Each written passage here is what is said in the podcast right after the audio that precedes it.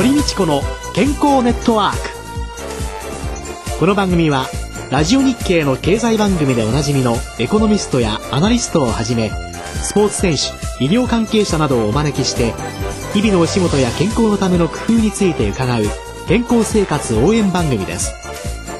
新しい時代の健康と美しさを創造するコサナの提供でお送りいたします。未来を開くテクノロジー、サイエンスに裏付けされた製品とサービス、コサナは独自のビジョンによって新しい時代の健康と美しさを創造し、皆様のより豊かな生活に寄与したいと願っています。正直に科学する、私たちはコサナです。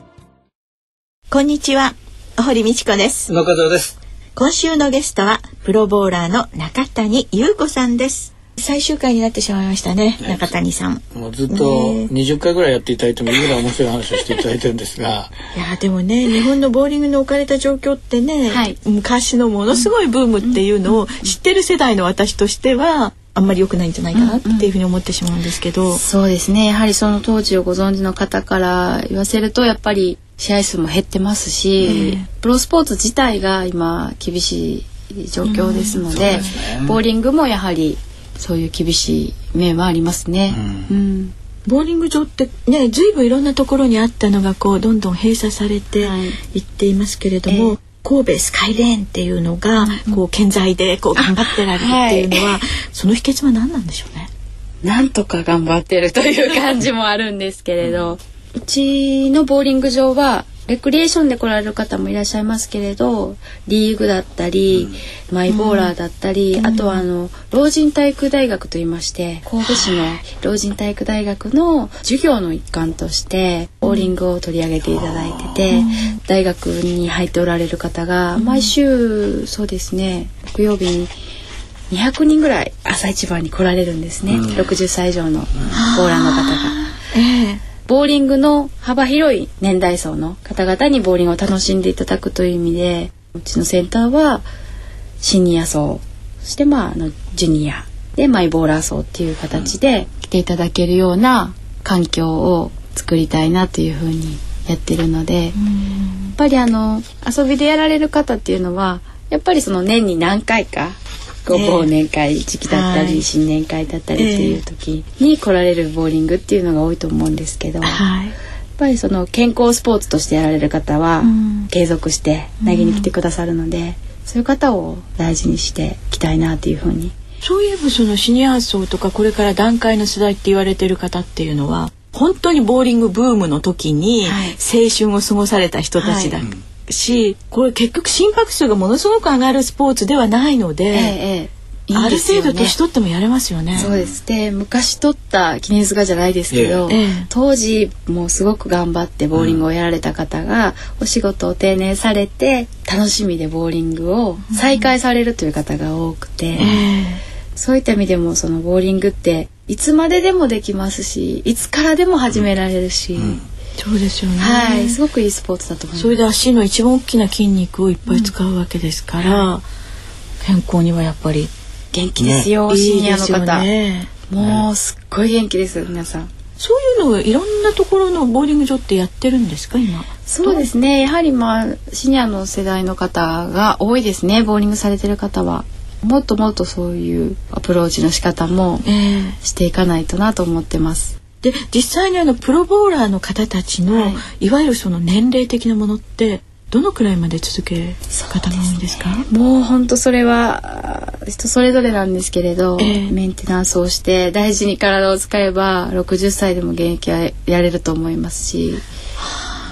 あ、今の大先輩で斉藤忍プロっていう方がいらっしゃるんですけど、えー、その方はあの個人競技の最多優勝数ななじゅうよんしょうもお持ちでギネスブックにも載ってる方なんですけどね、うん、ななじゅうよんしょう、はい、あのゴルフの樋口さんを抜いて最多勝利数をお持ちの方も今も現役でやられてます。今も現役、はい、おいくつになるんですか。もう多分還暦は超えられたかもしれないですね、うん、はい、すごくちゃんと今も、うん、現役でシードプロで。あ、シードプロなんですね。そうなんです、ね、はい、立派だなそれは。だからまだ私はあとさんじゅうねんぐらいやりたいと思う。さんじゅうねんだけまだまだ思ってます。そうやって自分の中できちんとね、いつまでね、うん、ちゃんとやろうっていうね、すごいなと思いながら、最近日本テレビでにせんろくねんから女子プロと女子アマのみの参加によるトーナメント、はい、ボーリング革命 P リーグっていうんですかね、はい、をテレビ中継されてるっていうのは、はい、これは皆さん見てらっしゃるところでテレビマッチテレビマッチですね。そうですね、はい、やっぱりボーリングの普及と振興という意味もありまして、えー、今あの若手で、まあ私は若手に入らないんですけど頑張ってる女子プロと、あとアマチュアのナショナルチームのメンバーが出演して、でマッチゲームの対戦をやっていく、まあ、番組でありながら承認大会であるんですけれども、放送していただいてまして、やはりその影響もあってか若い女性のボーラーがすごく増えてきてる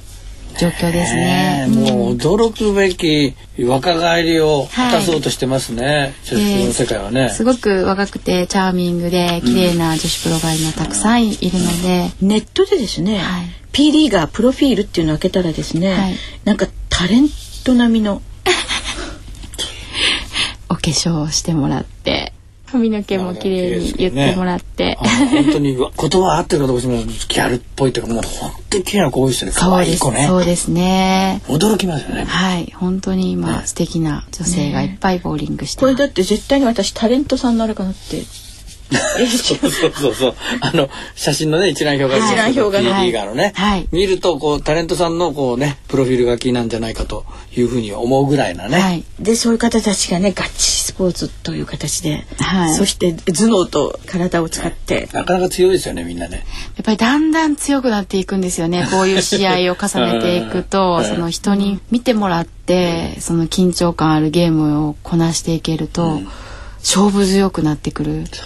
だから P リーガーがどんどん優勝していくようになってここ数年、うーん、そういった意味でもすごくいい、いい流れになってると思います、ね、ボーリング界、ね、はい、あのツアーなんかで普通の大会はレーンのすぐ横へは入れないんですけど、はい、レーンの両側にお客さん入れるんですよ。そうなんです。ふたつのレーンを置いてその外側両側にお客さんが入ってるという、もう本当に近くにお客さんがいる。すごい。お客さんにしてみればすぐ近くで息遣いを見ながらプロの投球を見られる、はい、はい、自分にとってもいい経験ですし、うん、これをまた公式戦ですごくねいいパフォーマンスができるようになってくるんですよね、えーえ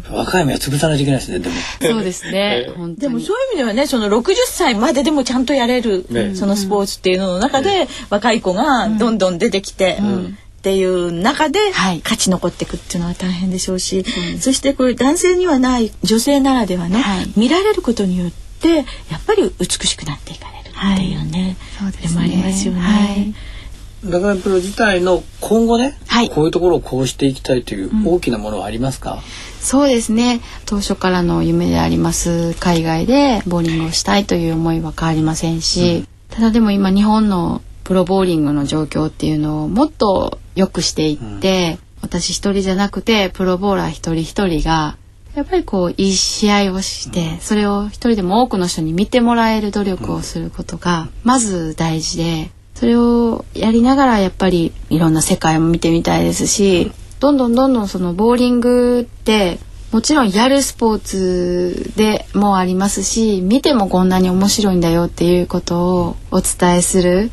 こうやってにじゅう代からろくじゅう代までのプロがいるスポーツっていうのは本当にないと思うんですよ。ね、そうですよね。で、私たちが先輩から教わったことっていうのをちゃんとこうつなげていけるように、華やかだけどちゃんとスポーツとしてアスリートとしてそういう意識を持ってやりましょう、やりなさいって私たちは教わってきたことをちゃんとつなげていきながら、でもその頃私たちにもなかったその昔にもなかったよりこう素敵なボウリングっていうのをお伝えしたいなっていうふうには思ってて、うん、すごくその選手の中でもいろいろボウリングのその試合をどうやったら見てもらえるだろう、うん、どうやったら試合が増えるだろうっていうことを選手自体が今すごく考え出してるので、うん、これからじゅうねんぐらいまでの間っていうのはすごくそういう意味では良くなっていくんじゃないかなと思ってます。うん、プロの試験を受けられる時、うん、あるいは初優勝につながった時、それから今後のっていうのを考えた時に、いつも何か目標になっての過程、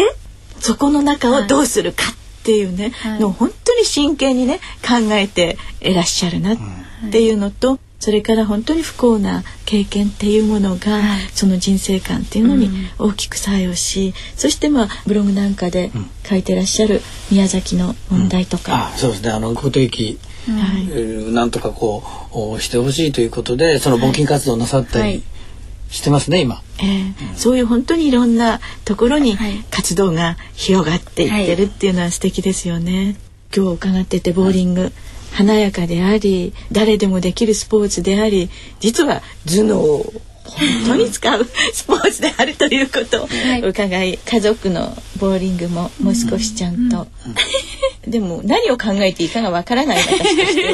はちょっと頭脳スポーツにはなりえないのでそのどういうことを考えたらいいのかというのをまたいつか教えていただけたらと思います。またあの神戸で活動なさってますが、また東京へいらした時に、はい、まあ堀先生のレッスンを一回やっていただくと思います、ね。ボーリングレーサーを伝授していただく。そうですね。はい、そうですね。スコアも発表しちゃって。ぜひその機会を持ちたいと思います。はい、はい、よろしくお願いいたします。今月はご週にわたりプロボウラーの中谷優子さんにお話を伺いました。どうも本当にありがとうございました。ありがとうございました。続いて小佐奈ワンポイント情報のコーナーです。小佐奈社長の鴨井和美さんです。よろしくお願いします。よろしくお願いします。よろしくお願いします。こんな夏はどうもジメジメしてまして、もうカラッとした日でもなんかこういろいろ匂いが気になったり嫌な時期ですね。そうですね。うん、弊社実はあのいつもサプリメントとかマヌカハニーの話をさせていただいてるんですけれども、えー、インソール、靴の中敷きのですね、うん、使い捨てタイプのものを持っておりまして、これこの時期結構ね注目を浴びるんですね。この時期やっぱりあの水虫が気になるとかですね、えー、それからもちろん汗腺っていうのは足の裏が非常に多いところでして、うんうん、靴の中でどうしても湿気がたまるので、うん、えー、そこのところをなんとかしたいという方は多くて、靴敷き使われてる方も多いと思うんですけれども、うん、実はまあこれのいつもお話してますと包摂体をですね、うん、これはあの香料香り成分を閉じ込めて、うん、まあ靴を履いたらいい匂いがすると、で空っぽになった時に嫌な匂いを閉じ込めるという形のインソールを出していまして、まあ、大きく表に打って出ていないんですけれども、うんうん、まあ、お使いいただいた方には気持ちよさは体感していただけているようで、この時期は結構注目のある商品です。前田のシクロカプセル化の技術をいろいろ伺ってますけど、まあ、こういうふうに応用できるみたいな感じですね。消臭剤であったりとか、逆にあの香りを長く持続させるであったりとかっていう製品はそれぞれに出していまして、うん、それをちょっと一つにしてみようというのがこのインソールなんですけど、これ国際特許取得品なんですね。薄くするシートの技術っていうのを特許で持っていまして、よく日本ではよく靴を買うときに中敷きを買われてそれっきりという方が多いですよね。はい、そうですそうです。でそうではなくてやっぱり痛みますし、その汗を吸いますので、うん、定期的に入れ替えてあげる方がいいですね、えー、綺麗な状態を続ける、はいはいはい、そうするとまず靴を買われて後からインソールを入れますので、うん、サイズに影響ないように薄く作ることの技術っていうのが大事になりまして、これはあのこの薄いシートの技術を特許を持っているものを使っています。そのシートの間に香りを包摂したものをこううまく固着させているというのがこのシートの特徴ですね。小佐奈ワンポイント情報でした。堀道子の健康ネットワーク、お相手は堀道子と宇野和夫でした。それではまた来週、ごきげんよう。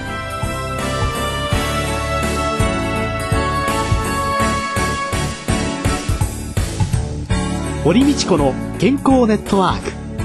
健康と美容についてもっと詳しく知りたい方はぜひコサナのサイトへ、検索でコサナ、カタカナでコサナと入力してください。この番組は新しい時代の健康と美しさを創造する